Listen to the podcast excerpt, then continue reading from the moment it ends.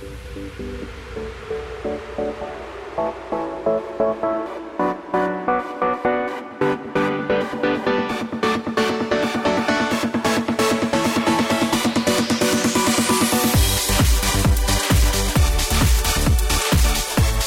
afternoon, everybody. Welcome to the Matt Townsend Show. I am your host, Dr. Matt Townsend, your coach, your guide on the side. Today, we'll be talking about families and the secret to a happy family. Uh, there is a secret. Uh, we didn't want to let everyone know, but now uh, we've talked to some people and they say the secret is out. We can let you know what it is. If you want a happy family, you need to listen to the show. That is the secret. The secret, very simply, is Cinnabon. Nothing can make a, a family happier. Just the, the smell wafting through the house. That's right. Now, you don't actually, it doesn't have to be the brand name Cinnabon, but that happens to be my favorite. Okay. It could be just, you know, cinnamon buns. Anything cinnamony, hmm. sugary, bready, frostingy. I don't know. I loved wa- waking up to orange rolls. The smell of orange rolls cooking or baking. Mm-hmm. So good. That Oh says love. yeah, it does. Doesn't that say happiness, though? Yeah. I mean, sure, they, you know, sure you were in a family where slave labor was being used. Yeah, but Sure. but when I smelled that, I was like, "Mom, you love me. That's right. You love me." Or bacon. Yeah. Man, it's the, the power of food. It's powerful. Yeah, it is. It's actually not the secret, though. Uh, wh- what? No. Okay. See, I was tricking you. That was a trick. Whew. Did it work? Yeah, you got me. You got me. Well, uh, it was a trick because here's the deal. The reality is it's not about Cinnabon. Oh, darn it. I thought Alyssa had brought me a Cinnabon. nope. Yeah, she went to the airport and got one. Yep. Nope. She just brought me a paper. Who knows? But you know what? Alyssa, run and grab us some Cinnabon. Yeah. it's no big deal. get get on that. Um, on the show today, we we have got an awesome guest. Uh, Bruce Feiler will be joining us. Big time New York Times bestseller, six consecutive New York Times bestsellers, and today he's going to be talking about his latest book, which is all really about happy families. The secret. There's a secret. Ah. So, what's the secret to the O'Neill family? Um, What makes you guys so happy? pasta. See, it's back to food. Yeah. Wow. Or Is movies. it that simple? Movies or food? Mm-hmm. I thought it should just be love. Is that overrated? Yeah. Well, apparently we don't know because we always go to food. so that's our show today. We're going to get into that. Also, a little bit later uh, in the show, who else but the child whisperer is going to be joining us? Julie Nelson will be talking about should we keep secrets from our kids? Because we do. There's a lot of secrets. Of course. There's stuff we don't tell them. Well, and we- sometimes we, think they don't need to know. Well, I know, when but sometimes they actually do need to know. yeah, some secrets really aren't secrets anymore. Right. You know, there's other secrets, huge, that we can't destroy. So uh, we're going to be talking about that secrets as well. Also, uh, you know, we're just gonna we're just gonna have a lot of learning today. So before we uh, go any further, we need to get into the headlines. Headliners from the Matt Townsend Show. A summary of stories that you might have missed. Well, actually, this headline comes to us from Twitter. It's a Twitter headline, Twidline, Twi- Twitline. tweet line. Tweet line. Yeah, I guess. I don't know. Uh, but it's about four days ago, uh, there was a synod happening, a synod of bishops. yes, I heard, You heard about this? and it was it was all the re- it was all the talk. Yes, it was. because they're trying to decide about marriage and potential and divorce and are we going to have new rules in the Catholic Church? Is that what that was about? Something like that. Educate me. well, I actually follow the Pope on Twitter. Uh, the Pope's about to win the Peace Prize. Uh, you think so? Yeah, he's my. If we were betting on a Peace Prize, Yeah. he'd be my bet.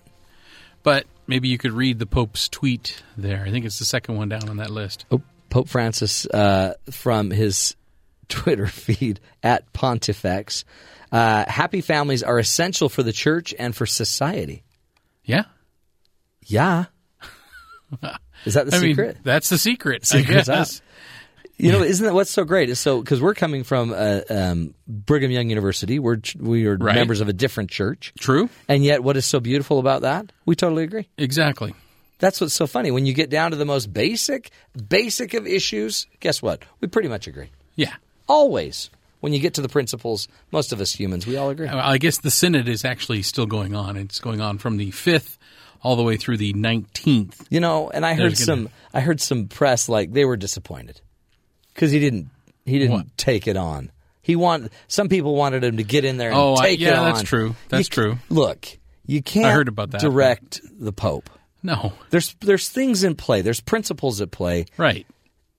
Man, And let them people. finish meeting and discussing at least to figure out, you know, maybe there's a consensus in there. Who knows? Well, But anyway. it's it's hard. My my son uh, is in Mexico, Yeah. serving an LDS mission there, and you know the the as the rules of the Catholic Church go, so go the rules of marriage in many many many countries. That's true. and so I, he has a lot of people that they can't divorce because of Yep. their faith. They can't marry because of they can't. So they don't divorce. They just cohabitate Exactly. and they'll live 30 years cohabitated and then you know then all of a sudden they want to change their life or whatever and it, it you know it creates some problems so that's what i think they're trying to figure out Uh, another article I saw from Herb Scribner of the Deseret News National Edition. yes Uh, this is a ti- an article entitled Four Keys to Happiness That We Can Control. okay Apparently. Sometimes you can't control. well food intake is one of them no. Okay. This, it this actually has nothing to do with food. wow people But, think uh, deeper than we do Arthur Brooks, who is Yeah. the president of the American Enterprise Institute, okay came and spoke to the staff at the Deseret News. all right Okay, so he was talking. He's he's got some great books, uh, things that have been on the New York Times bestseller list, and he's a strong advocate for entrepreneurship and upward mobility. Uh, but in a piece for the New York Times in December of 2013, he said, "Happiness can come from our genes, events, and our values."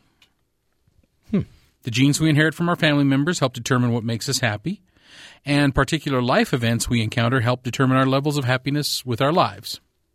True. i believe it totally Yeah. believe it yeah So, but the, I'm with him. The biggest thing that influences our happiness is values.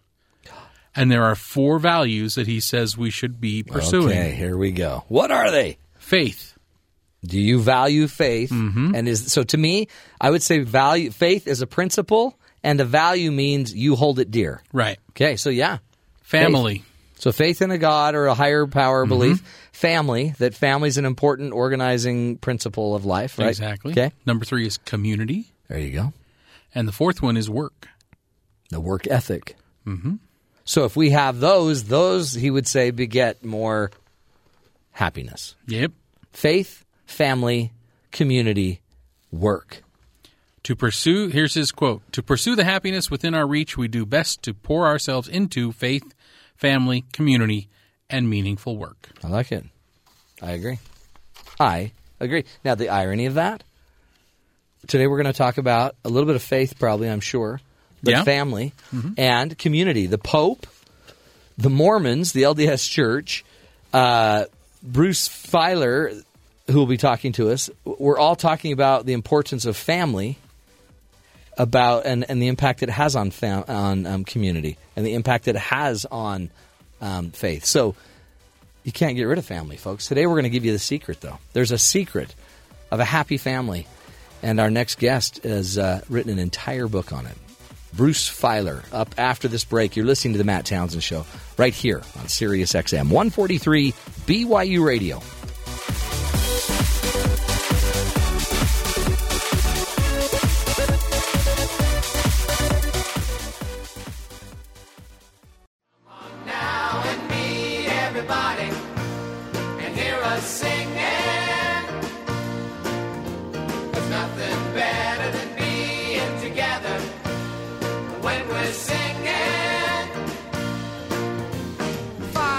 Welcome back, everybody, to the Matt Townsend Show. Boy, a blast from the past right there. Partridge Family. oh, it's just so funny the memories that come back when you think of little redheaded Danny. You know, begrudgingly getting on the van. The I bus. still remember the bus. Get on the bus, the Danny. bus. On the back, it says "nervous mother driving." That's true. You know, uh, you know, that's that right there. There's the secret to happy family. Put everybody in a bus and drive them around the country. I still remember the episode where the skunk got on the bus. See, you've got a good memory. I know, I think I blocked at a least lot for of TV shows anyway. Sad but true. My anniversary, forget it. Yeah, forget it. Yeah, in fact, you're still trying to make up for the comments you made on the show yesterday. we won't even get into them because they do not lead to a happy family. On today's show, my friends, we're talking about the secrets of a happy family. And on the phone with us right now, Bruce uh, Feiler is joining us. He is one of America's most thoughtful and popular voices on contemporary life. He writes the This Life column about today's families for the Sunday New York Times and is the author of six consecutive New York Times bestsellers, including Walking the Bible and The Council of Dads. His latest book, The Secrets of Happy Families, is a bold playbook for families today. It collects best practices for modern day parents from some of the country's most creative minds, including top designers in Silicon Valley, elite peace negotiators, and the creators of Modern Family and the Green Beret. Uh, anyway, again, it's a number. It's on the top five New York Times bestseller list. Bruce Feiler, welcome to the Matt Townsend Show. Thank you very much. I called the creators of the Partridge Family, but they have been all ousted from their families for dispensing bad information, and, I and they're think- feeling underappreciated. That's right. See, those were the days when, you know, we, I guess we cared about our kids, but not really because we would let them, we wouldn't put them in seatbelts. You know, they could do whatever they want. We, you know, so we need the newer people, you like Modern Family. I mean, that's why you had to research those pros, didn't you? Well, the um, I have to say, I, I heard a statistic today that really puts a lot of this in perspective. Um, I read this column in the New York Times as we were talking about it. And I, I'm doing one now about family weekend in colleges and how it's sort of become this really big deal. And I was so I was talking to this professor in uh, Virginia, and, and and she was saying something which I have, I have also read myself, which is. you know, Today, three quarters of women work outside the home, right? Right, right. And dads are much more involved in parenting. So there's been this whole sort of you know role change. Uh-huh. It's one of the reasons that people are so confused, which is why I was confused, which is why I went to work on this book. But here's the statistic that like will will capture the change. Working moms today spend more time with their children than non-working moms did a generation ago. Holy cow.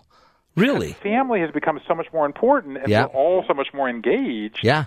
You know, it's like they, it's a complete change. So if there are any working moms out there hearing this, you know, give yourself a break because everybody's struggling. But you really, your chances are you're you're putting much more time in and trying to do the best job you can. It really is true. Family has been prioritized to a completely different level. And, you know, mutual effort and work, even though we're actually not reaching those levels. But the concept of a husband doing diapers and, I mean, the dad doing the diapers and being part of the dinner and part of the homework is, is, is a, is a bigger today than, is a bigger concept today than it's ever been.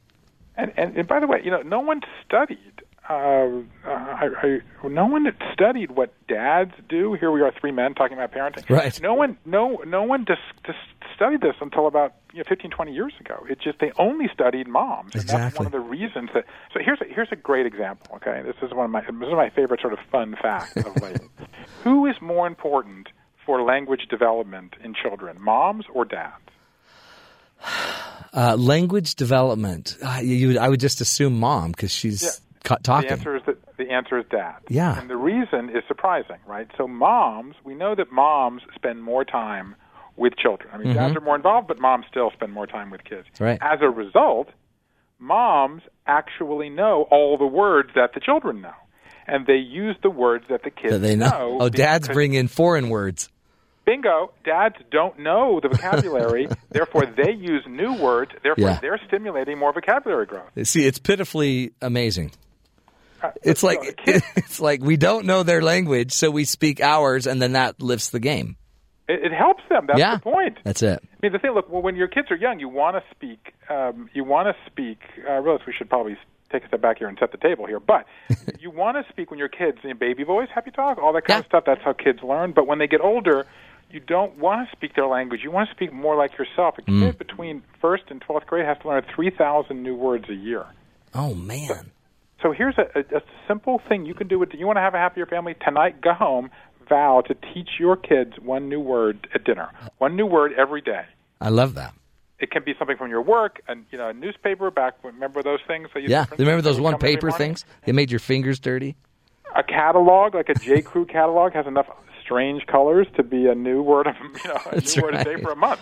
That's so true.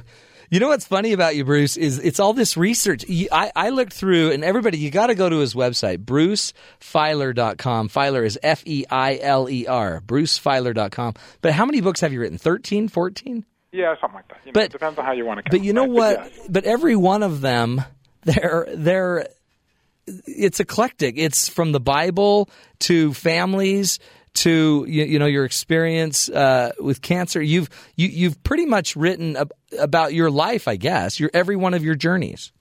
Yeah, I mean, I I sort of uh, someone uh, someone asked me this yesterday actually because I have a um, I have a, a new TV series actually coming out this fall in public broadcasting. Cool. Called, What's it called? Sacred it's called Sacred Journeys with Bruce Feiler, in which I went to six religious pilgrimages around the world last year. Oh, neat.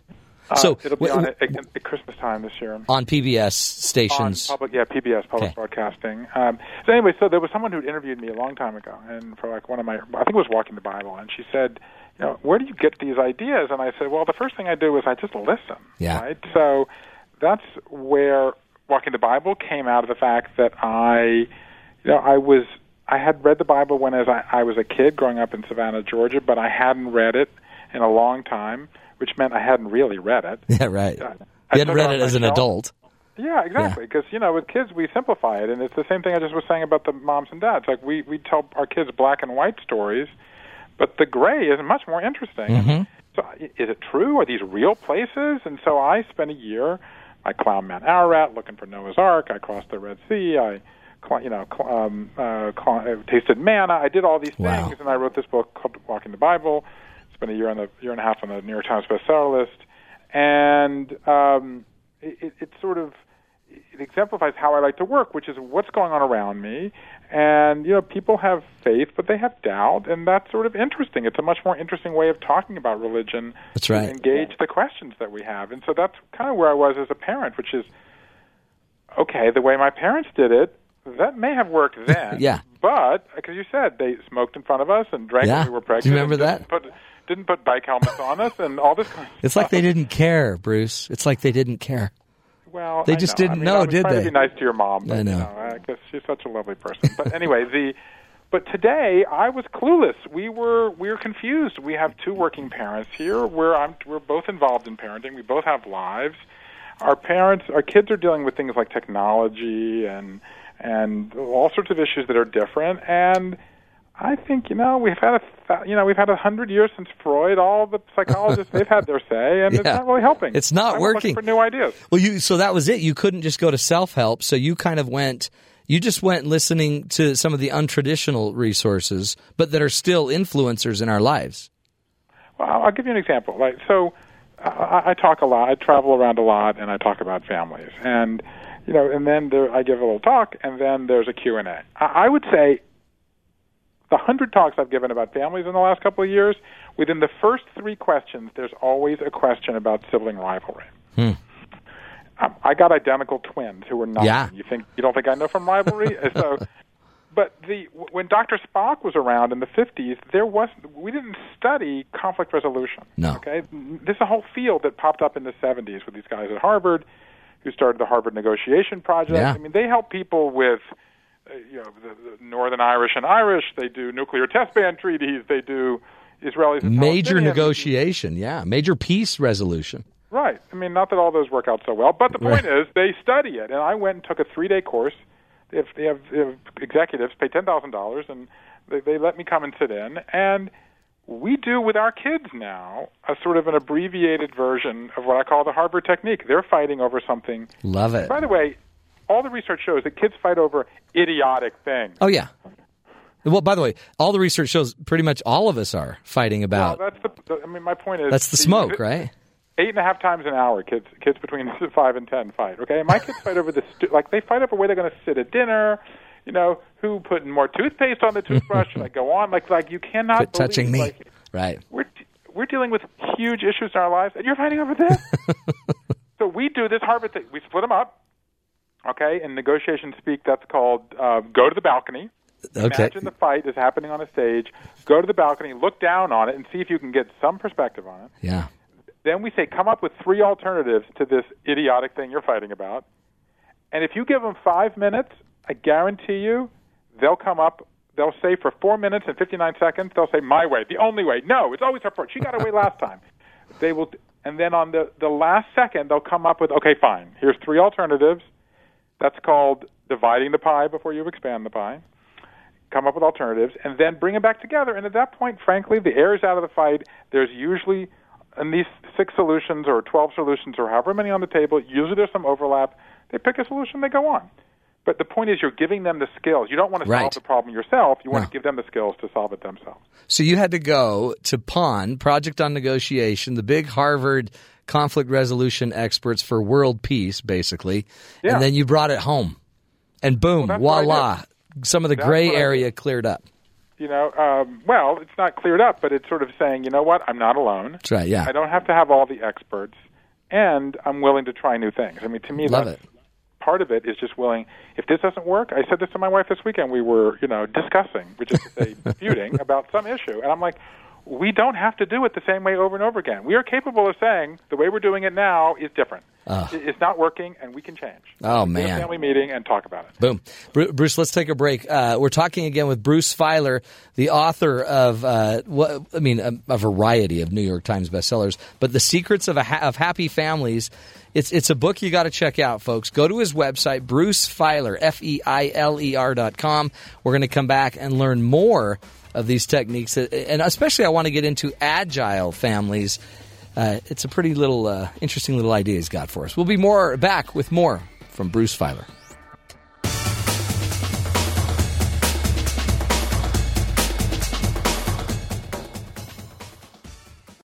Here's the story of a lovely lady who was bringing up three very lovely girls. All of them had hair of gold, like their mother, the youngest one in curls. Welcome back, everybody, to the Matt Townsend Show. Little Brady bunch for you. By the way, uh, not only good-looking group, paired fairly, you know, equally, but they have great voices. That's what made the. That's the key to happiness is to have a family that fits nicely into uh, a bunch of boxes and then sing a song about it. Anyway, on the show today, Bruce Feiler is joining us. Bruce is. Um, just really, I think, an incredibly interesting human being, but educational. He's informative. He's helping us uh, as a as a New York Times columnist. Um, he's also the author of six consecutive New York Times bestsellers. The one we're talking about today is "The Secrets of Happy Families," which is a playbook for families. And he's gone out and you know acquired the, some of the best practices for modern day parenting from some pretty um, untraditional places. Uh, for example, going to Harvard's Project on Negotiation to to go home and teach his children some conflict resolution skills. Bruce Feiler, welcome back to the Matt Townsend Show. Thank you very much. And let me just pivot off of what you just heard to say the other big change about families is what it, you know, besides the women working and men parenting, is the definition of a family. I mean, That's the- right. why was the Brady Bunch so, so, uh, you know, did it resonate so much was because the idea of a blended family Blended. was very new, and that's that's a completely new idea. and they were making it work, changed. right? Yeah. It's powerful. And I think that's it too, because family uh, is being redefined with so many different versions, and there need to be some role models, some examples, and I think some tools as well. Um, talk about agile. You mentioned the word agile in your book. Well, agile, uh, it's um, it really addresses, I think, that one of the, the sort of core issues, right? And I think the, let's just keep with the Brady Bunch for a second. You know, we're so busy, right? I mean, Yeah. time is of such an essence. Our lives are chaotic, and I think that one of the, as a parent, I sort of thought, oh, here's what I'm going to do. I'm going to make a few rules, and we're going to stick to them. Well, guess what? That doesn't last. Right. Things change. Right. Schedules a change. kind of- there's a great line. You know, one of my favorite lines from parenting comes from my friend Justin, who at one point had four kids under six, and he said, "With with with um, with kids, everything is a phase, even the good parts." and, the, and, and the point is, you know, just when they're out of diapers, you're dealing with you know, potty training, and just when they're out of potty training, you're dealing with feeding, and just when you're Yeah. feeding, you add school, and then you add homework, and then you add sports, and then you add Facebook, and then you add cell phones, and and and there's a line in the internet world which I think is so relevant to modern families, which is uh, if if you're doing the same thing today that you did six months ago, you're doing the wrong thing. You, Something's you've got working. to respond. Right. But if you change every single day, you'll just go crazy. It's not doable. So you need some system that has both flexibility and structure. And that's where this Agile idea is so incredibly powerful. So the backstory of Agile is the people used to design, it came out of the software world of all unexpected Huh. things to help families. It used to be that everything was done with what they called the waterfall method, right? Which is to say, an executive would say, I need a piece of software that does this Yeah. and and people would- okay they it's a bunch of you know lower level people in their 20s would go off and design this piece of software they'd bring it back a year and a half later and 83% of projects were late over budget and just irrelevant because circumstances had changed so a bunch of people decided to change how this was done and say you know what let's make it more adaptable in real time let's let's meet every day actually to talk about how we're doing let's have a weekly meeting to review it and then let's do what they call the, the kind of geeky term for it is information radiator, which is a large board where everybody knows what everybody else is doing. So we're all talking. Mm-hmm. Okay. So I, I went you know, looked at a lot of these families doing this, and so you know what's the two most difficult time in families are the hour after everybody wakes up and the hour before everybody goes to bed. Yeah. Okay. Those are like the two nuclear winters. The witching hour. That's right. Okay, and everybody knows that that's incredibly chaotic. So I went to this family in Idaho, and they were doing this agile thing, and they had a board. Everybody had a list of what the kids had to do. So the mom gets up, makes herself a cup of coffee, sits downstairs, and one after the other, the kids come down, check this list, make themselves breakfast, check the list again, put their dishes in the dishwasher, Wow. uh, check the list again, do their chores, whether it was like putting the laundry in, making their lunch, whatever. Check the list again, gather their belongings, and then go to the bus stop. It was the most astonishing family dynamic I had ever seen. Did- and when so- I said, "Look, this ain't never going to work in my family. I'm going to scream at my kids That's right. out of the house." What when do they about? yell? When do they scream? They said, "Well, that's what we thought, and we're wrong." And I was like, "Well, why?" And they said, "Well, because adults love to make this check mark that uh, says that they've done something, and for kids, it's heaven. I mean, the- the- Interesting. The, week we did this in our family, when our kids were about five, it cut down parental screaming in half. Wow. But if I if I was on this show long enough, you'd say, "What's a happy family?" And I'd say, "You know what? You can have your own definition, but reduced parental screaming is pretty high on my list." That's pretty good, isn't it? But the best thing I have to say, but the best thing, just to sort of keep with this for a second, is this idea of a meeting. Now we do this now. We've been doing it for like six years. Every Sunday night, we have a 20-minute meeting. We ask three questions. And I'm almost this Yeah. is what the agile world does. I'm almost prepared to say, write it down. It'll help you. What are the three? questions? Are number one, what went well in our family week, this week? That's cool. So everybody goes around. Oh, this week we did our math thing, or this week, you know, mom had a business trip and we all handled it very well, or this week we we managed to to you know to get out the door on time.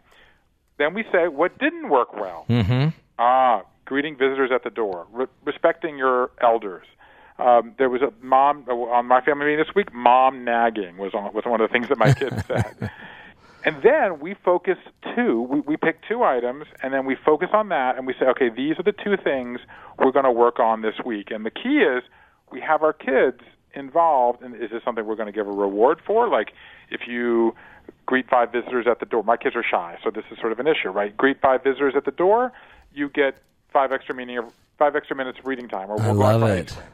or you know you scream Yeah. you know you, you punch your sister uh you know twice then you're going to um have to do 10 extra minutes of you know chores or we would you know put you got to put the toilet paper out this week or whatever it might Mm-hmm. be you engage your kids if you you know I mentioned at the top of our conversation people are probably just tuning in but I mentioned at the top I was talking to this person about family weekend why is family weekend a big deal in college because the kids get to college and they can't make their bed or do their laundry or do their right. shopping or complain to a teacher. They got to call mom and dad to do it. That's right. You've got to practice these things when your kids are young. You can't just sort of say, "Here, you're 18, go be independent." You need to involve them when they're younger and frankly when the stakes are a lot lower. Well, this is this is just a learning process. You're just teaching. I guess part uh, agility is learning, learning to adapt, learning to what works, learning what we need to work on. The agility is partly just saying every week we're going to do this. I love and if it. it doesn't work, we're going to try something else. So it's about being adaptable. Look, in my book, as you know, Yeah. you know, I, I sort of say there's like three there are three things that happy you know high functioning families have have in common. I'm I'm not wagging my finger and say you must do this. I'm saying these are patterns that kept appearing. And the first one is they adapt all the time. Yeah. So rather than just insisting we always do it the same way, you realize, you know what? My kid has a travel soccer game this week, or another child has a big play, or someone that happened last week. One of my kids is home for three days. You got to change, um, and but if you changed every day, you'll explode. Yeah. So the deal is when you are fighting over the getting the broccoli down, or you're trying to get the, the you know the mittens on before the first snowfall, rather than sort of exploding then and sort of saying stop, you say, you know what, we're not going to have the fight now. This weekend we're going to get together and we're going to sit down and we're going to talk about I it because that. we are we are people. We're living together. We got to get along better. Love it. So that's adapt all of the times. Number one. What's number two? So high functioning families do three things. Number one, they adapt all the time. Number two, they talk a lot. They have difficult conversations for sure. We were talking about that Yeah. before. But even more, they talk about what it means to be part of the family. Okay, so a great way to do this is I talked to the Coveys, right? You know, Yeah, yeah, we know Stephen Covey, Brought first to people and then to families this idea of making a family mission statement, and I talked to his son about this whole process, and they sort of he sort of coached me through because I was sort of updating it because when when when when Dr. Covey the elder when he was doing it, It was a different kind age. of situation. So Yeah. I was sort of updating it to today's times. Yeah. And, and I have all these techniques in my book about sort of, you know, getting your kids together, having a pajama party or whatever it is, asking questions. You know, what what do you like about our family? What do you miss when you're gone? When Mm-hmm. your friends come over, what what do they like? So you know, and we did this. I, if my wife were here right now, I would say, and all the things that we did, tried when we were working on the secrets of happy families, she would say this making a family mission statement was one of the best things we did. And the re- all positive psychology, again, a new field, 10 years old. Right. Positive psychology has shown if you want to achieve something, right? So if you want to, you got to you got to identify it. Yeah, that's set a right. goal. Yeah. You want to run a marathon? You got a plan. You want to bake a better cake? You got to have a plan or a recipe. You want to open a bookstore? You got to you got to have a business plan. This is sort of the plan for our family. You, you ain't going to always follow it, but the point is by identifying your sort of best possible self, it's out there as a reminder of this is what's important and this is what we're working toward. I love it. You know, it's funny, uh, Bruce. I worked with the Coveys on their book Seven Habits of Families. Oh, really? Yeah. But it, so I worked there for nine years. But what's powerful is you're also bringing in all of this research that didn't exist back then when they wrote that. And now there's this more cutting edge research. We, we got to take a break, but I want to come back and have you give us the third point and then um, just keep teaching us. I'm loving it. Bruce Feiler's his name. You got to go to his website, Bruce Feiler, F E I L E R dot com. Again, uh, you know, Sunday New York Times um, column, This Life, and also the author of the book, The Secrets of Happy Families. We'll take a break and continue The Secrets of Happy Families when we come back right here on The Matt Townsend Show.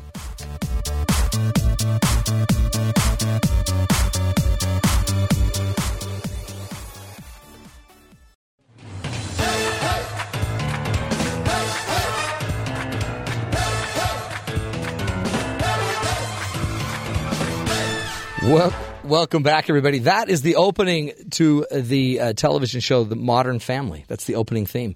And who better to uh, to bring on than our guest, Bruce? Uh, is Bruce Feiler is joining us. Bruce is a columnist um, with the Sunday New York Times and uh, and an author of six consecutive New York Times bestsellers.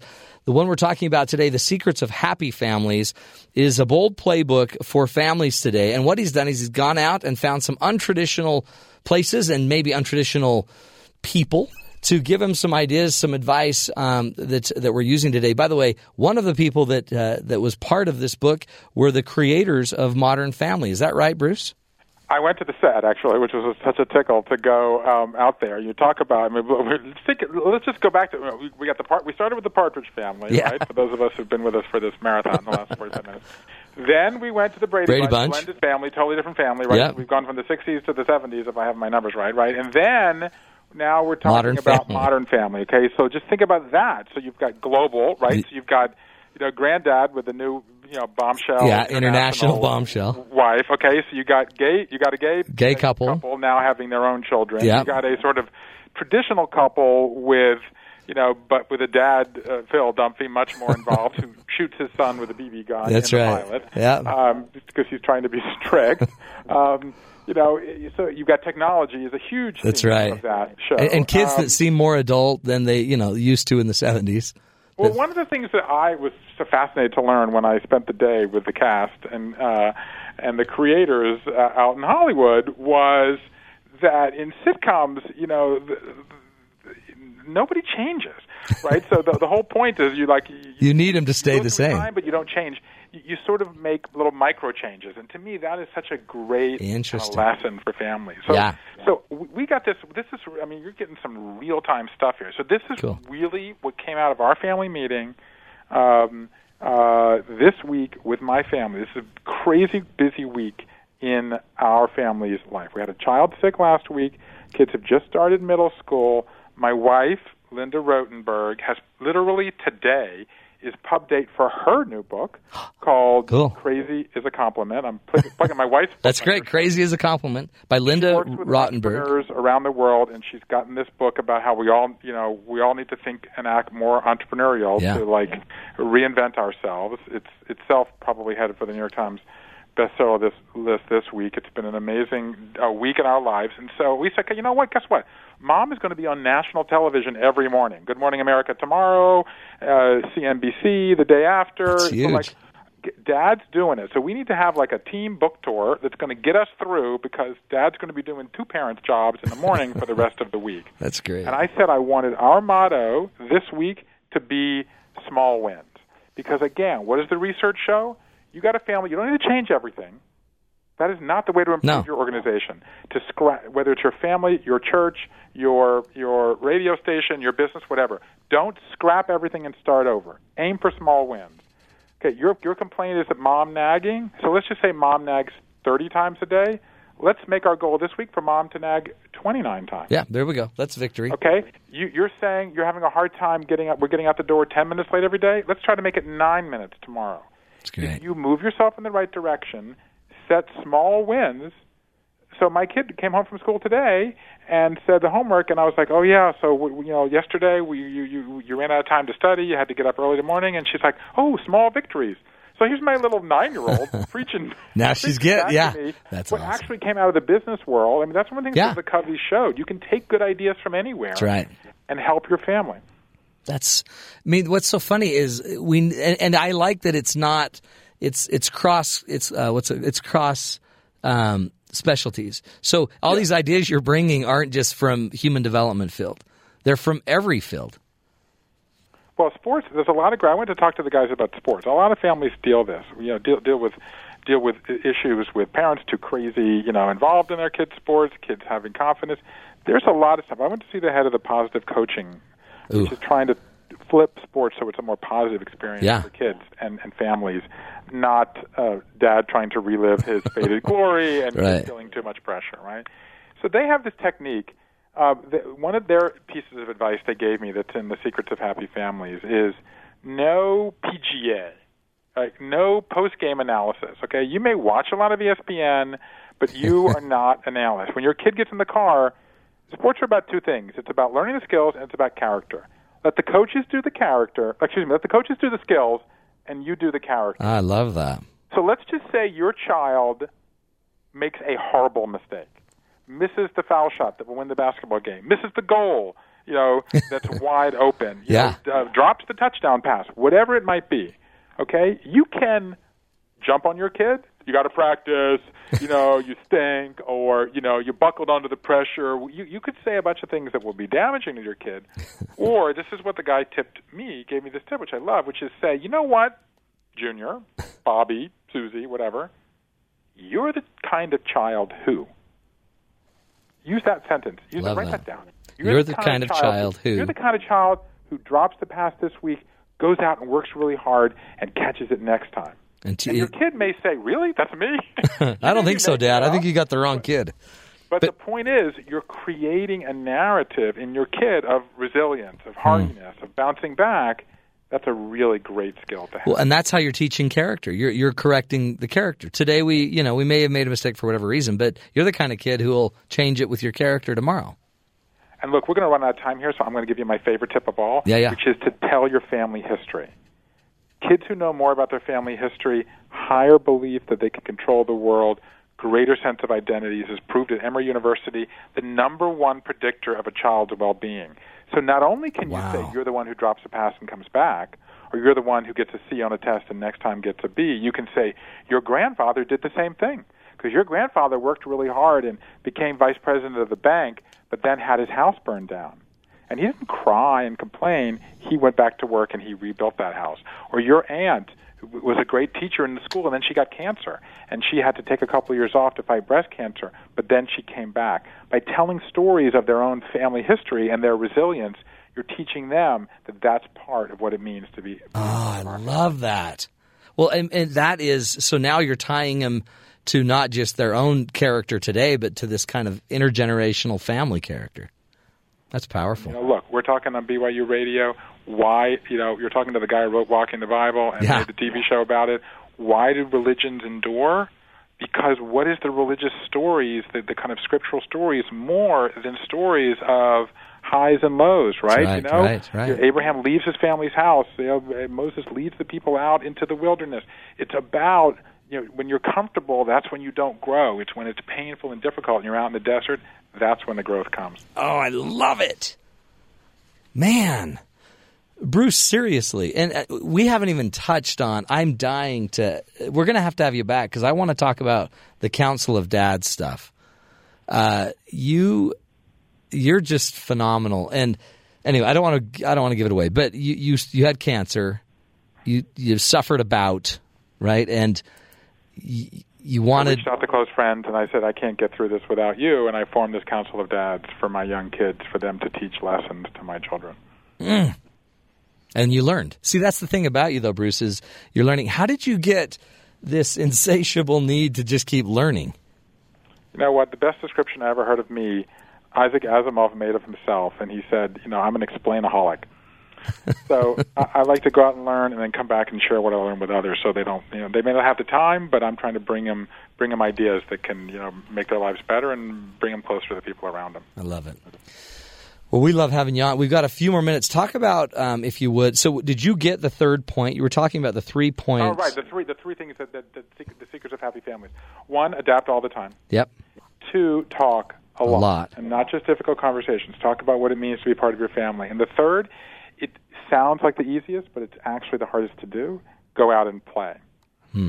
You know, the, the, the one thing that I've taken from all my research into families is you want to spend less time worrying about what you do wrong and more time focusing on what you do right if you you know you're going to have struggles there's going to be conflict you're going to be struggling over curfew or getting your kids out the door or doing their homework or potty training or you know experimenting with whatever they're going to experiment with when they're teenagers Right. if you find a family member make a positive memory when you are pushing your kids you're doing it from a position of strength i have to say this of all the things i learned when i'm frustrated and boy do i get frustrated and sometimes raise my voice and sometimes just believe oh my god i wrote the secrets of happy families and we've learned nothing um, uh, when i do that i'm like you know what let's make time let's have family game night let's take a walk let's go out for ice cream let's do something that can remind us of why we like being together and that will make the struggles that much easier. Oh, that's powerful. That is the powerful. That's the positive psychology, isn't it?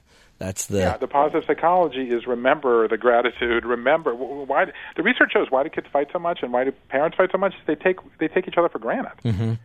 So they just know they're going to be there. It's why you know you you, you that, that's why it just sort of continues and lingers, and we don't make the right. positive experience.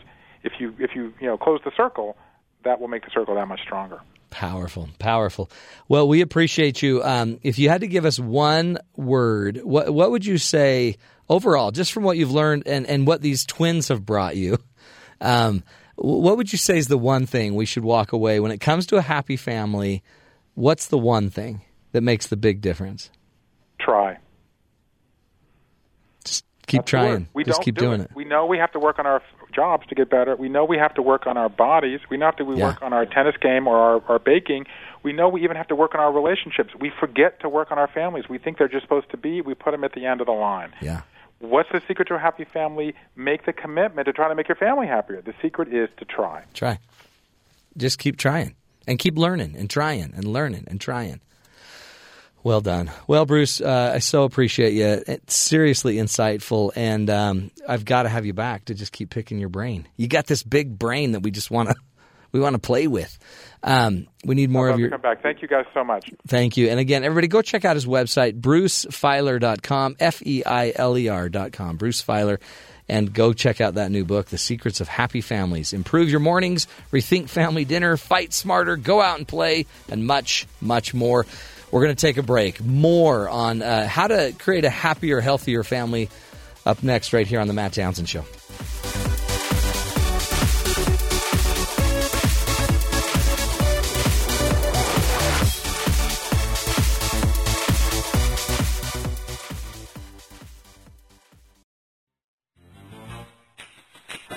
They're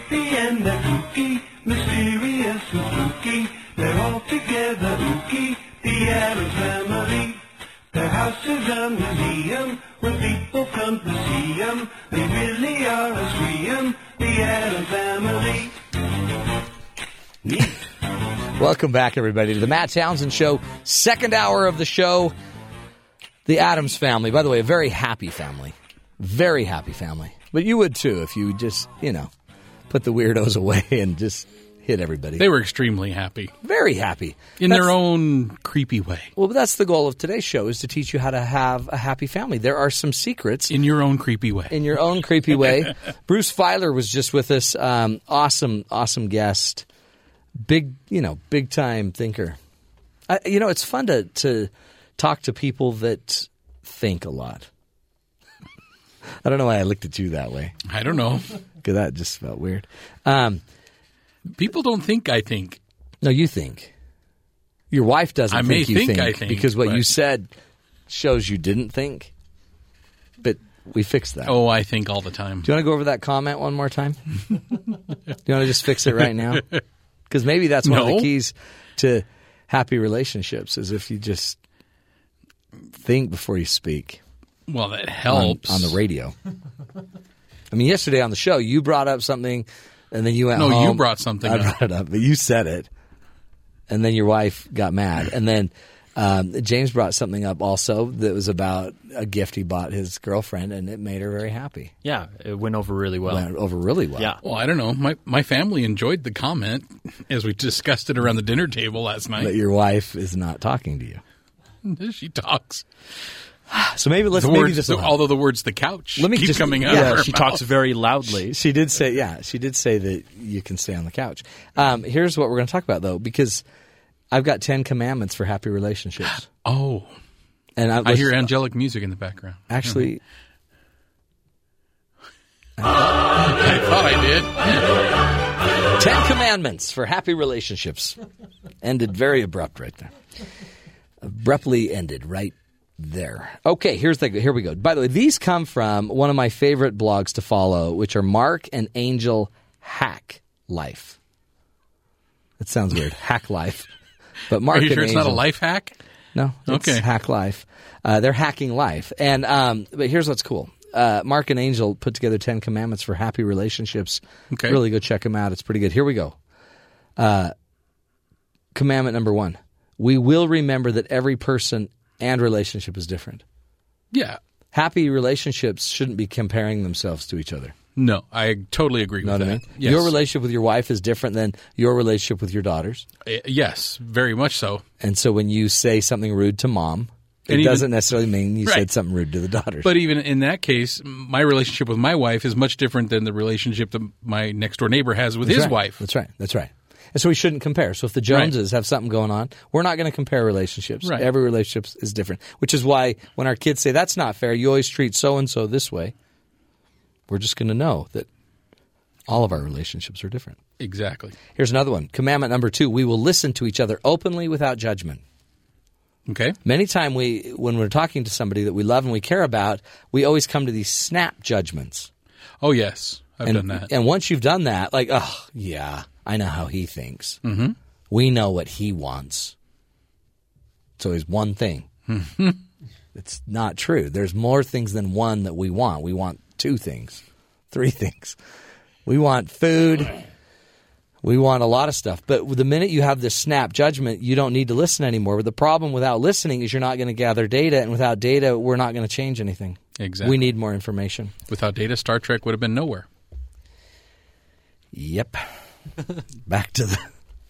You see, I'm trying to stay on task, and you keep going back to like. Well, what's number three? Okay. Uh, Engage. by the way, watch out for judge. I'm just surrounded, not to judge you all, by a bunch of geeks. I I just need a non geek. Okay, number three. I'm trying to get you on track here. Number three is that like number two? No, Okay. that was yours. I know, but that one's on I'm you. just trying to keep Neither up with seven you. nor nine. Oh god. Oh yeah. Hey, looking for some new co-hosts uh, on the show. One eight hundred. No, one eight six six chat BYU. Give us a call. 855 one eight five five chat chat BYU, BYU. if you're looking for a job.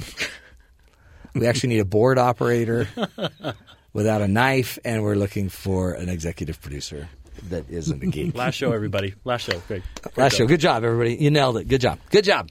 Hey, uh, rule number three, commandment number three: we will say what we mean, and we will mean what we say. I like that one. We can't just infer. Man, the garbage sure smells. I say that to my kids. Yeah, why? Actually, no, I don't. I don't say that. I say I, I will call one of my kids by name and say, "Hey, the trash needs to go out. Please do it." So that's very direct. You just said what you meant. Yes. We need to say what we mean. And we need to mean what we say. So don't be saying something if you don't mean it. Mm-hmm. Right? Uh, commandment number four we will support each other through good times and bad. That bad is the important part there. Most of us don't think it. We like bad is hypothetical. Well, and, and also sometimes people get a a euphoric dream of what marriage should be like, Yeah. Yeah. and I- it's I- not like that. I like to always say through good times and bad, through uh, in sickness and in health, and then I like to add in thick and thin, through thick and thin, well, it's like the postman. You always have to deliver through thick and thin. through rain and sleet snow and- and, sleet yeah. and hail, So your marriage, not just sunshine and well, I think that's and warm great- temperatures. So your marriage is a lot like being a postal worker. Well, it can be as There's long as you don't sometimes- go postal. Sometimes there's the stray dog that's trying to, you know, take a bite, mm-hmm. and sometimes you just got to, you know, slush through it. Uh, here we go. Uh, rule number four. Oh no, rule number five. We will be loyal. Very good one. Have each other's back in a family. You got to have each other's back. Uh, number six. We will live by truth. Inner peace is being able to rest at night knowing you haven't used or taken advantage of anyone to get where you are in life.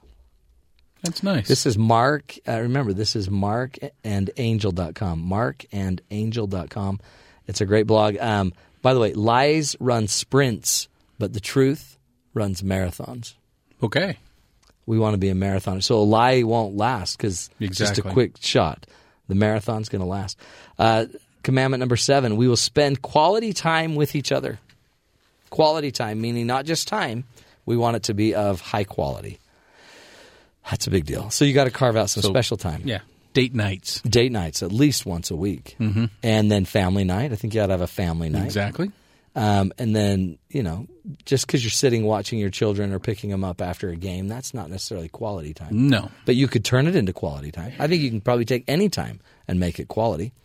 Uh, commandment number eight from marcandangel.com we will appreciate each other and help each other grow, Yeah. which means sometimes I'm going to give you some feedback. And you should be. You should also be able to accept any Yeah. feedback that you get. I'm going to cheer for your victories. I'm going to celebrate your accomplishments and encourage your goals and ambitions. That uh, the word courage comes from the Latin word cor, which means heart. So to encourage somebody means you have to have the courage to get in their heart, and you should cheer for them.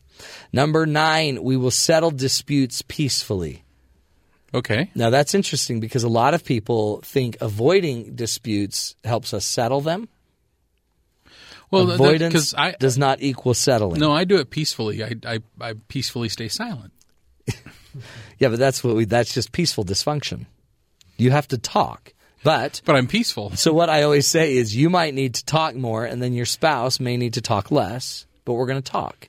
And we also have to make sure we're not getting hijacked emotionally every time somebody brings something up. We have to settle these things. By the way, if you're not very good at settling a dispute, you've got to go learn how to settle disputes.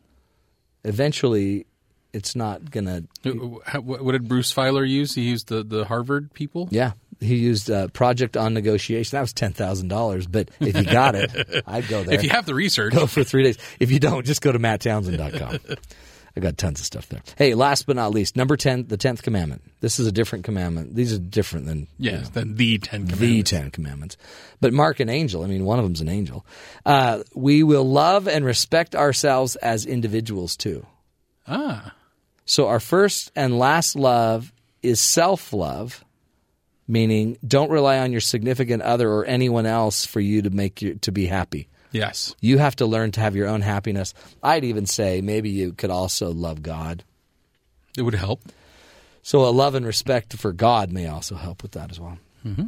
So anyway, appreciate uh, Marc and Angel.com. Great Those are good. Ten Commandments for happy relationships.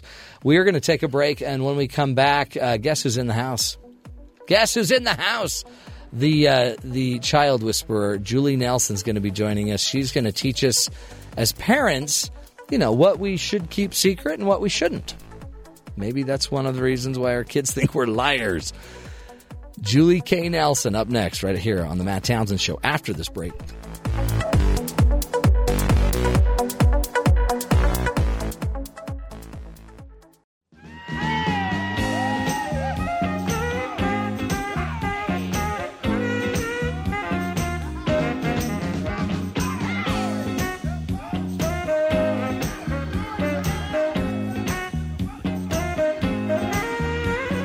Welcome back, everybody, to the Matt Townsend Show.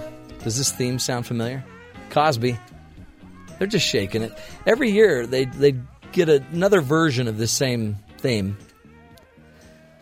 Cosby's are a happy family. Now I don't know if they're a real family.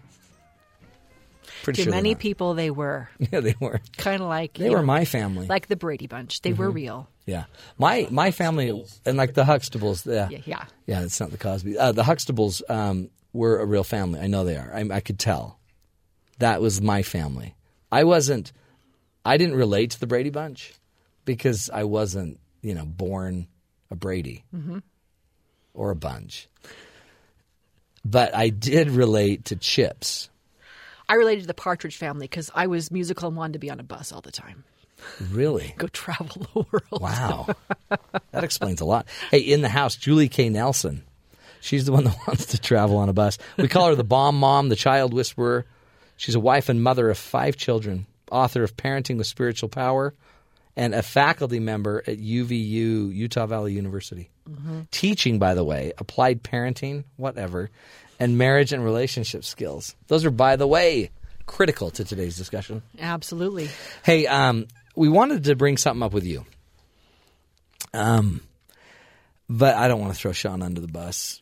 But Sean said something really rude to his wife yesterday. Sean, what was it? Come over here a minute. Let's just. And you're going to have me say if it was right I'm or going to wrong. have you tell okay, us here we go. if it was right or wrong because Julie I K. didn't say Nelson- anything rude. What did you say? Uh, you made an example of somebody, and I said, "Well, that sounds like my wife." Okay, well, what was the example? Just I don't remember.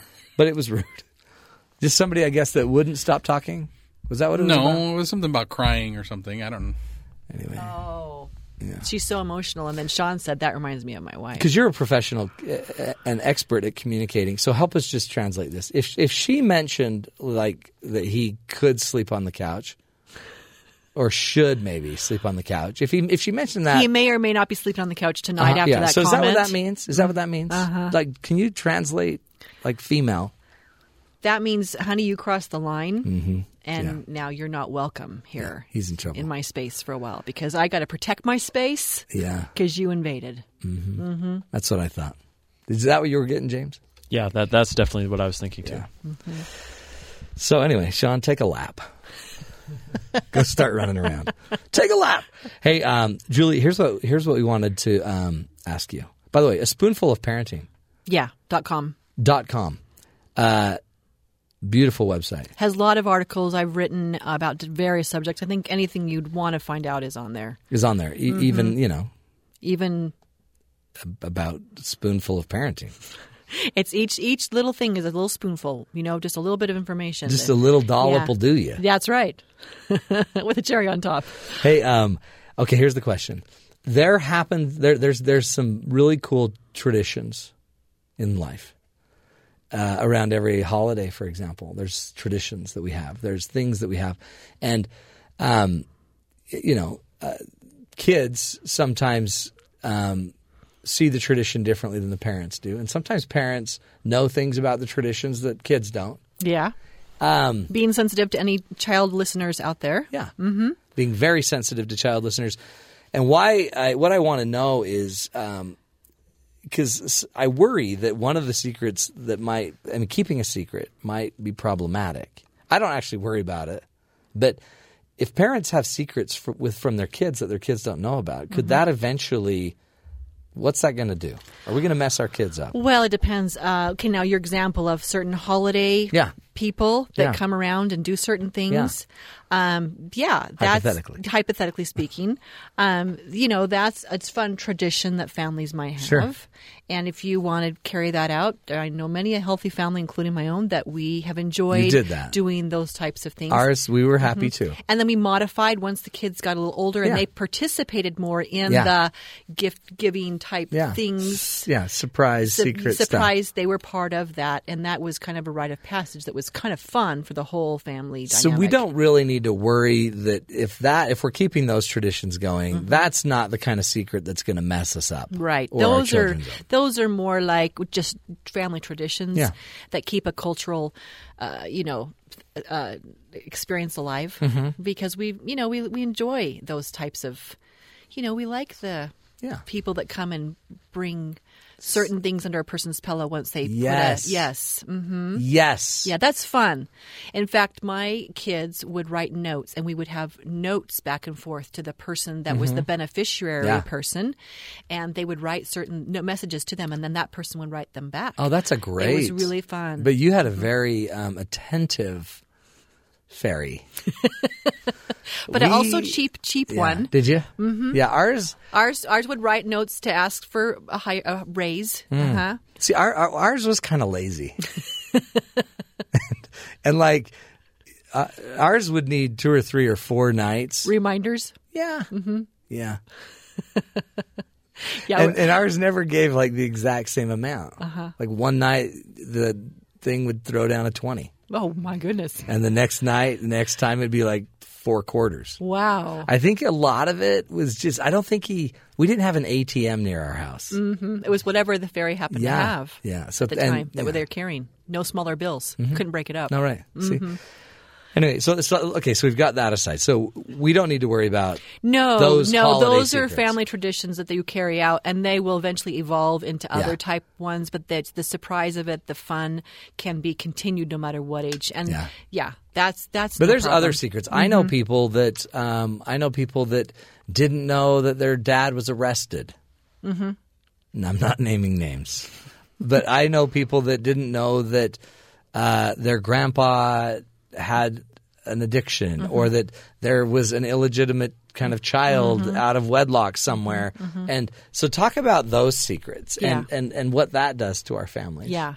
So I think um, having secrets like that should be framed more in the in the framework of saying we withhold information until it's appropriate for the child for their age, their maturity, and the situation. Right. Um, there are certain things that with a younger child I don't know that I want to share right away. Um, if a if a neighbor um, has some mental health issue and they attempt to suicide, I don't want to tell my young child that hey. You know, Joe Smo next door. Yeah. You know, just shot his head. You Yeah. know, I mean, those We kind of we things. don't wanna no. bring that out. No, no, those are type of things that you want to be sensitive to the age of the child to not worry them more than they should be. Yeah.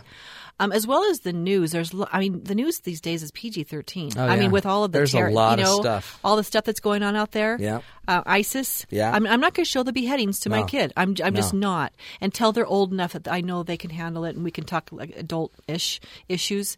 So I, I withhold information. I'll let them generally know that there's people out there that are doing types of things that you know, like ISIS. I might, in general terms, a child that's under ten. Yeah. Tell them generally, and also for mental health issues, I might you know withhold those types of information. You know, he has, I, but I will definitely address mental health. You Yeah. know, because it's important that we address it, but not in the minute details Yeah, of what's right. going on. They don't on. need to know all the details. No, no. What happens when they're older and they're asking? Then, yeah, definitely. As they start asking, and it's important. It's, I'm glad you brought that up. You take the child's lead Yeah. because as they start asking for things, then you know they're mature enough to handle certain aspects. Yeah, or at least it's in their it's in the realm of consciousness. and they're Now probably hearing it from other people Right. and they want to come to you and ask and so definitely but but again just take give as much information as they are leading you Mm-hmm. to give them um, and so yeah mental health issues is one um, divorce Yeah. um, we've had you know parents that my children you know they would be with them and their family and they would and we would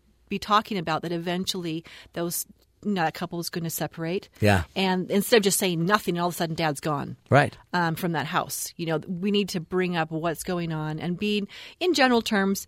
And then as they get to be teenagers and older teens, talk more specifics with them because they need to have information about what's going on in lives of people with, you know, their interpersonal relationships, Mm-hmm. even mental health, so that they can navigate the world. Oh, sure. With good armed. Yeah, you don't want to handicap them by them never yeah, understanding living in this reality. Mm-hmm. living in this bubble that they don't. Oh my gosh, really? That was happening next door. Yeah. you know, I mean, you need Yeah. at some point they need to know what was happening so they can navigate the world um, armed with information It's that's so useful true. to them. I um in just in my profession, I have a lot of confidentiality stuff, stuff I know that no one knows, and it's healthy. It's Mm-hmm. it's it's healthy that I don't. I mean, my kids will go over to a house, and I know what's going on there, and it's just better that they don't know. Mm-hmm. Yeah. they just don't know. Or even as adults, I mean, I know stuff that people don't know, and I think people deserve to be able to make a mistake and have some things remain private. Mm-hmm. Yeah. and let them bring it out when they want to, how they want to. yeah, to. follow their lead again. Absolutely. huge. Yeah, we need to protect people's privacy. Um, and only share things that they would want us to. Yeah. Yeah. And there's some certain things that we would only, as an adult, keep that between the two of you. Yeah. And um, so, yeah, definitely those, there's withholding information rather than, I wouldn't call it so much secrets. Yeah, right. Because we're respecting It's the privacy of others. confidentiality. Mhm. It's But again, age appropriateness. Right. Um, so that the child is not burdened by too much traumatized information or gruesome details Yeah. of certain, you know, of what is going on. Beautiful. Yeah. Let's take a break. We're talking with Julie Nelson from a spoonful of parenting.com. You really got to go check out her site. She's it's the bomb. She is the bomb mom and the child whisperer. We'll come back more from Julie Nelson right after this break right here on the Matt Townsend show.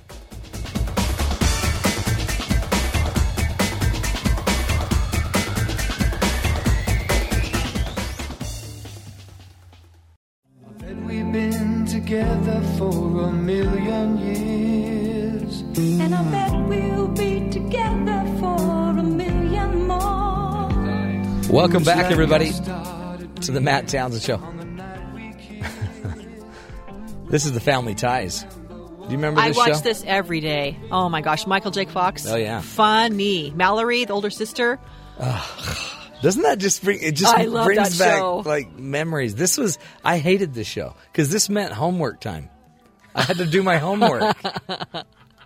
Isn't that sad? Oh, but Justine Bateman. Oh, Justine, I think was one of my first girlfriends. Yeah, aka uh, Mallory. Yeah, Was her She- name Mallory? Yes, Yeah. yeah. She and her brother. They oh, they were so funny together. Now I got to go do my homework. Mm. Enough of the radio show. uh, Julie Nelson's joining us from a spoonful of parenting.com. Today she's teaching us uh, about secrets Mm-hmm. as a parent because there's good secrets, there's bad secrets. You know, Mm-hmm. There's, fun secrets. There's fun secrets. Mhm. Fun secrets would be, you know, not telling somebody in your family what you're going to get them for a birthday Yeah. present or for Christmas. Yeah. You know, those are the fun secrets. They're eventually going to find out, but it's part of the you know, the fun. Uh, you may not, as parents, decide to tell your the siblings what gender of the baby they're going to have right. until then. You do the whole reveal. Yeah. They love the whole reveal, but be prepared because I've seen some yeah. reveals gone wrong. Those kids screaming, start screaming, "A girl! I don't want another a girl. yeah, that was sad. Yeah, and then you have it all on videotape. It's supposed to be this big Yeah. celebration. Some and- yeah. secrets are traumatic and will involve therapy for the rest of their life. Yeah. Lots so of money. Those are kind of just fun short term things. You know what you're going to get for Christmas. But the thing about it is that you want to withhold information. Um, it's a good thing to withhold information.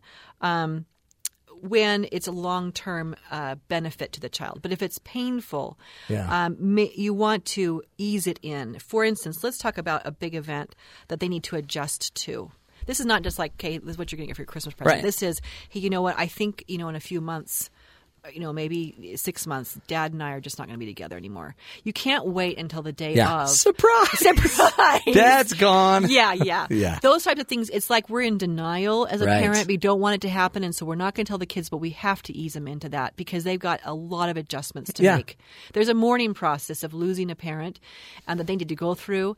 And it's much easier if you prepare them ahead of time. Well, and you don't have to, let's say there was some cause of the divorce, an infidelity or mental health or something. Mm-hmm. You don't have to get into that. not always, no. No, but, but Especially the- eventually it might serve you to get into it. Yeah, and that again, uh, listeners, be be sensitive and wise.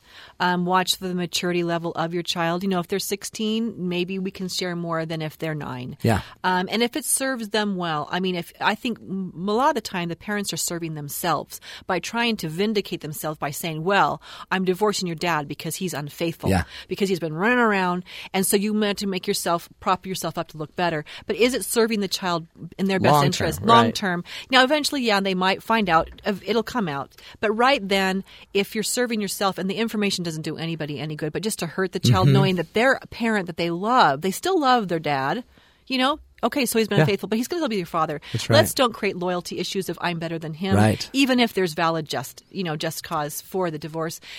With time, they'll find out. Yeah. But younger children don't need to have so much information. Well, and I've I've had uh, situations where a father, let's just say, um, had anxiety or depression, never really dealt with it, but was diagnosed with it, and now that's coming up in the child, and the mother's like, eh, she doesn't want to report that her ex has had anxiety. She thinks the ex should report his own anxiety, yet the ex won't report it. Mm-hmm. So she doesn't want to seem disloyal by telling the truth, but your dad had it, your dad's dad had it. Mm-hmm. Anxiety runs in your family. We need to go deal I, with it. I don't see any problem with reporting that to a child who that needs them for their mental health or their Yeah. physical health. If your dad has diabetes, we need to get it I- out I- there. we need to get out there and start getting people tested in the family. If it's whatever it might be, he has you know any kind of susceptible genetic thing that Yeah. might be passed on. Same thing with mental health. I think even a younger child needs to know if. Well, I, I think you know it's not going to really be all that important. Young, Younger. young, but but teenage years. Yeah, eventually we gotta We're deal gonna with deal with that, and if dad doesn't want to report it, still the mom can do it delicately in a sensitive way that doesn't dis, doesn't dishonor Mm-hmm. yeah, the dad. That might be worth talking about because that's a hard conversation. How do you not dishonor? But you can deal with it just as if dad has a broken Yeah. arm. Oh, yeah. yeah. Dad has a broken arm. You might get one too because you know, you know, Arms the, break. The arms just break. You know, you both have those gimpy right That's arms. right. So you just deal with it the same way. Yeah. But you, but it definitely is something that you need to be sensitive and wise about. That you're not pr- trying to vindicate yourself by dumping information about the spouse that would make you look better. Mm-hmm. That's probably one great guide is check your motive. Mm-hmm. So if my motive is to make me look better and that's why I'm revealing a secret, Mm-hmm. then you're probably on the wrong track. and you can you can be general again. You can say, you know, Dad had some issues, um, and we couldn't get along. Mm-hmm. And you might, you know, when you see him with another woman, that you know that was probably one of those things that we could live with all of us together. But don't be like she he was sleeping around with me. Mm-hmm. Dad's a tramp. Yeah, you know, I mean, there's a way to express it if your motives are good. That's right. To still give information that would be useful. But there's it's really interesting. Earlier, our guest talked about the importance of storytelling, Mm-hmm. and and how that creates this legacy for the child. That you know, grandpa and grandma got over trials and struggles. People get over stuff. You'll get over it just like they did. I mean, I wonder if certain secrets not told, um, do they bite us eventually? Like, I mean, why did grandpa Yeah. have you know mm-hmm. Mm-hmm. so many mm-hmm. divorces? Yeah. I, I agree with you so much there that as the child is older and mature enough, we do not need to keep those skeletons in closets. Yeah. We need to get them out, air those skeletons out, and give them some flesh and say, these were real people. That's right. We're not hiding this. This Yeah. is not secrets in our family that we need to just ignore because these are things that are instructive to Yeah. us. So we don't make the same mistakes. Well, then you can build a really great story, and we're trying to overcome uh, some of those Absolutely. traditions. And mom and our marriage is strong, and yeah, Yeah, and grandpa struggled with these things, and it might have been that he wasn't dealing with them honestly. So we are going to deal with them honestly and go see a mental health professional or go see the doctor so we can overcome Yeah. what he was not able to Oh, because those were the days of secrets. Yeah. You know, but um, I, there's other secrets that I keep from my kids that Well, I think are appropriate. we'll talk about as- your gambling problem. Yeah, that one.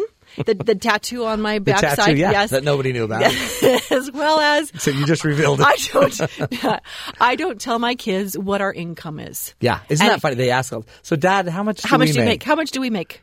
You know, We and- make enough. Yes, Quiet. exactly. Go to your room. Well, are we rich? No, I have money. You don't. You're yeah, poor. rich is subjective. That's right. But they don't know how much, and I don't ever tell them. Yeah. that's not their information for them to know. Um, so th- that's important for them to know. Also, another thing to kind of be aware of is sexual topics. Yeah, yeah. because there's some big secrets. Yeah.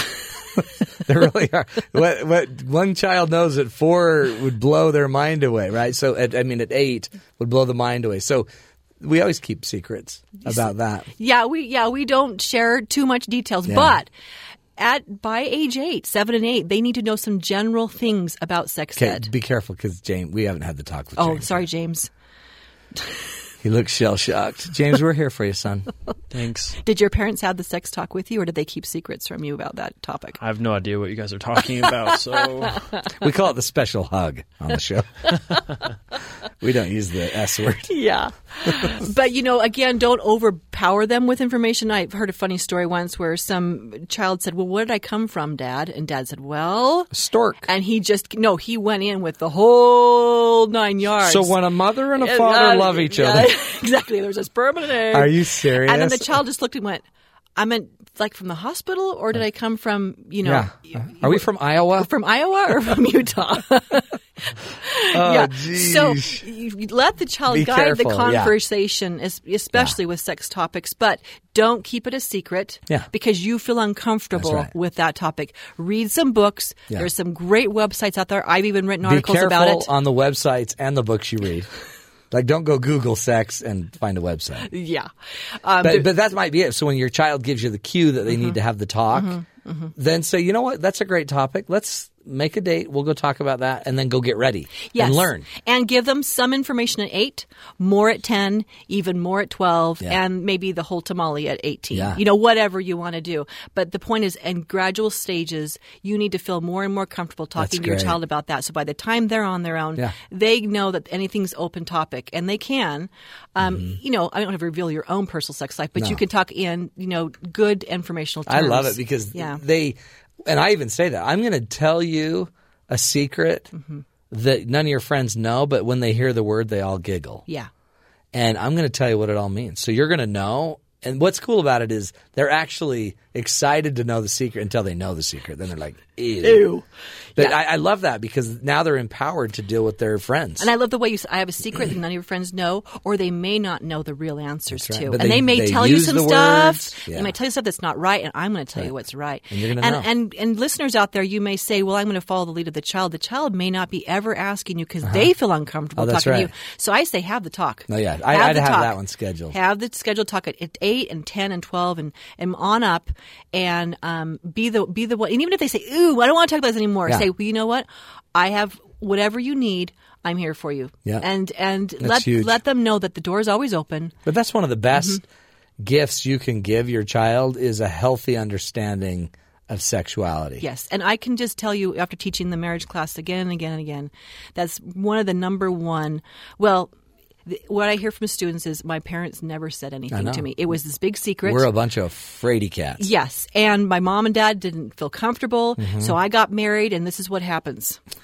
dad comes up to me and he says, "Well, son, remember I told you all those things you couldn't do? Yeah. Well, today you can." Today's the day, son. Make it happen. Oh, that is so messed that's up. It. That's it. That's all the information they get. It- while, while you're like taking the bridle off and the all of these, you know, the, the reins are freaking. Hey, there you go, son. You're free as a bird. Mm-hmm. Yeah. See, oh, we mess them up. Yeah. And that's really a conflicting um, message to children that, oop, now you Oh, can't, now you can. and so easing them into the joys and Yeah. the anticipation of it and the good that you can do in a healthy sexual relationship rather than no, no, no, and then, okay, now it's all okay. That messes people up sexually. So See, from- keeping secrets is very damaging to, relationships. Well, and it's it, I love In how that you, regard. but I love how you, but it really because there's so many secrets, and some of them from the holiday secrets that we keep around the holidays to the sex secrets. I mean, they're they're not really secretive. they just are in our heads, Mm-hmm, right? And but part of that is know your kid, right? Go by your child. Whatever your child's needing to know, let's use that. Let's go there. Yeah, and whatever you share with them, make sure that it's not inflicting pain, but that it's helpful in the long run. Yeah. Prepare them for big events, especially ones that could be traumatic, so they need time to adjust. Like marriage. And don't withhold information just because you're uncomfortable sharing it. Mm. Do it in an appropriate way. Yes. There you have it, right there from the bomb mom. Nobody keeps a better secret than Julie K. Nelson. that sounds so bad. Uh, thanks, Julie. You Hey, gonna, you great gonna to be stick here. around? you got to to stick around. Six reasons people should be happy. That's what we're going to talk about. All next. right, then. Alyssa's going to teach us that. Uh, raindrops on roses and whiskers on kittens. Unicorns and butterflies. Up next on the Matt Townsend Show, we're going to take a break. Coming back, talking about the six reasons why you should be happy. Up next on BYU Radio.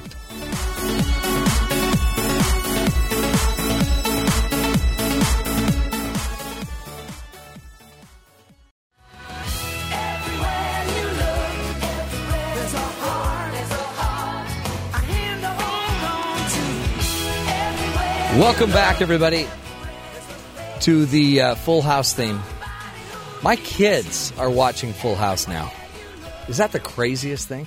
Like, they cannot, they watch it all the time. It drives me batty.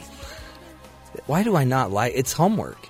My homework is associated with most of these. Jealous of John Stamos and his hair. John Stamos and his hair, that's another reason. But um, I don't know. It's always had, uh, this always meant I've got, and Happy Days, remember Happy Days? Yes. That's like I got to get going. Yes. Mash. Whenever I hear Mash, the music from MASH, that means my date is over. It's time to leave my wife's house. when we were dating, we'd watch Mash, and once Mash You was have done, all these musical cues in your head that tell you what's by the going on. they're all attached to TV. yeah. You were TV addict. So my head's, my brain's very squishy Yeah. because my mom said if I watch too much TV, my brain will go soft. Yeah. I told So my it's kids it would turn their your brains to oatmeal. So pretty much I'm the same mom I as your mom. love oatmeal. Yeah. Uh, raindrops on roses and whiskers on. Kit- Anybody? Kittens. What was that show? Kittens. Bright copper kettles and warm. Woolen mittens. Mittens. That is messed up. You know this. Oh, I know the whole thing. Yeah. holy cow! She Julie really- K. Love Nelson. that movie. Well, uh, apparently, so did Alyssa.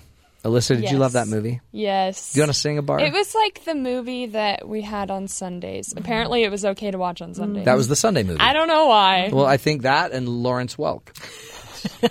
Those two go together. And if I had to choose between the two of those, I'd be choosing Sound of Music. there you go. And the Ten Commandments movie, yeah, because that was always good for church. All good options. So uh, you have for us six reasons we should be happy, Yes. and a list of your favorite things. Yes. Like, go. Okay, so the first reason we should be happy is that we have modern day technology. Yes, because now we can watch any movie we want on Sunday. Whenever you want. Naughty. Not At just during time. homework time. Yeah. And apparently in college you can binge watch. I don't love doing that. Oh, but I do. It is a trend. And I'm not even in uh-huh. college. Binge watching. Yeah. That's true. So technology is something to be Yeah, grateful like I can watch Yeah. all 24 episodes of 24 Right. without any Right. commercial interruption, like an entire day. Wow. Yeah. Someone needs a life. I love 24. but she won't. too. She's just saying she can because of It, she modern has day she has the technology. Yeah. And I'm in college and I can FaceTime my parents when I miss them and Oh, I can wow. see their faces. That's which cute. I think is so cool. Mm-hmm. Yeah. You know what else is cool about it? Your kids can FaceTime each other and all of their friends for hours on end. Oh.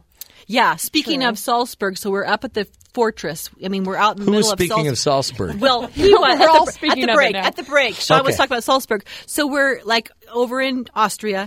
We go up to the fortress at the top, and was like the most amazing place on earth. Yeah. And my kids say, oh, "Look, it has Wi-Fi." There's a little sign that says Wi-Fi. So we're on the top of the Mount Everest up there on the on uh, the fortress, and my son is FaceTiming my daughter back at home. In, Oh, how cool in, is Utah, that? yeah. So we're up there FaceTiming our daughter. It was, of course, like three o'clock in the morning or Yeah. something like that. Did she appreciate And- No, she didn't. But it was it was like finally we got Wi-Fi. It was fabulous. So we could have this instant connection with our daughter, thousands of miles. The away. things that matter. It's like a whisker on a kitten. Oh, anyway, keep going. That's funny. keep going. okay, another one is the fall weather. Yes. This can be good or bad, but I think it's a good thing. Now, fall's easily my There's fourth nothing favorite bad. season. There's no downside to fall. Yeah, it's my the pretty favorite It's my favorite season of all. Is it really? Yeah. Oh, Oh, yeah. absolutely. It's because you get to wear a sweater. You start. Oh, the girls, You start yeah. layering up. Oh, it's beautiful. It also happens to be my birthday. Oh, When's your But- birthday? There's a s- subtle hint. Oh, oh Wow. we're You getting ready for in. it. But I love fall. Fall is When's your birthday? Let's write that down. Well, don't we tell you? You'll never forget. I will, but go ahead. Um, Halloween. Really? Yeah. That's so fun. That makes sense. I sense. told you you would never forget. I love that. Yeah. A lot of things are starting to make more sense now. yes, I was a little witch born on Halloween. you are not a witch. do you do something special because you were born on Halloween? What do you do to Well, celebrate? costume. Like you'd basically have your whole, you know, costume. You always parade. had a party on your Mhm, birthday. Everyone's dressed up. It's like And masquerade. I yeah. love that. That's cool. That's way cool. I want to have a child on Halloween. No, it's so cool. Okay, another thing to be happy about um, are the little things in life. So, my mom always tells me when I'm feeling down in college, she says, Well, just look up at the mountains around you. So, at BYU, Wow. we are surrounded by the beautiful mountains and the trees. Those are big things. Yeah, exactly. But a big little thing. big, big little thing. That's, That's true. no, that's true. that's really good. I was thinking more like a pacemaker. that's a little thing, right? But it makes a big, big okay, difference. a little thing, maybe someone else smiling and saying hi to you when they walked by, or just appreciating others being kind. It's good. And, you know, just look up and put your phone down and appreciate the little things. That's yes, something to be happy about. Alyssa, Love that. or uh, basketball players that you get you get to go over and interview. We all, yep, we won't go into that. But that was fantastic. That I was, was so fun. happy for you both. We liked it. that was great. Okay, another thing is appreciating where you live. So I live in an apartment with five other girls, Whoa. and I think it's so fun. Does it? Is it? Okay. Yes. That's why you need to call your mom about when you're down. Right. right. Mom, the girls are being mean. Sharing the fridge with five other girls. That's cool. So you just appreciate that you have friends, Right. neighbors, Appreciate where you are. people using your soap. Yeah, kind of. But they buy the paper towels, so. Okay, well, so yeah, it's all even. That's It's all great. good. That's two. Yes. Okay. Another one is um, appreciating the holiday season. So this goes along with fall, but we have to talk about the holidays. You love the holidays. I love them. With Do you love the holidays? Especially Halloween. It's my Oh, favorite yeah. holiday. I, you know I what? wonder why it's that now is. my favorite. Yeah, I used to hate it, but now I love it. Are you a holiday? No, I you love, it? the holidays. Do you? Yeah, yeah. Except for Thanksgiving, I'm not a big fan of Thanksgiving Oh. food. But Why? Why? you know, it all tastes like baby food to me.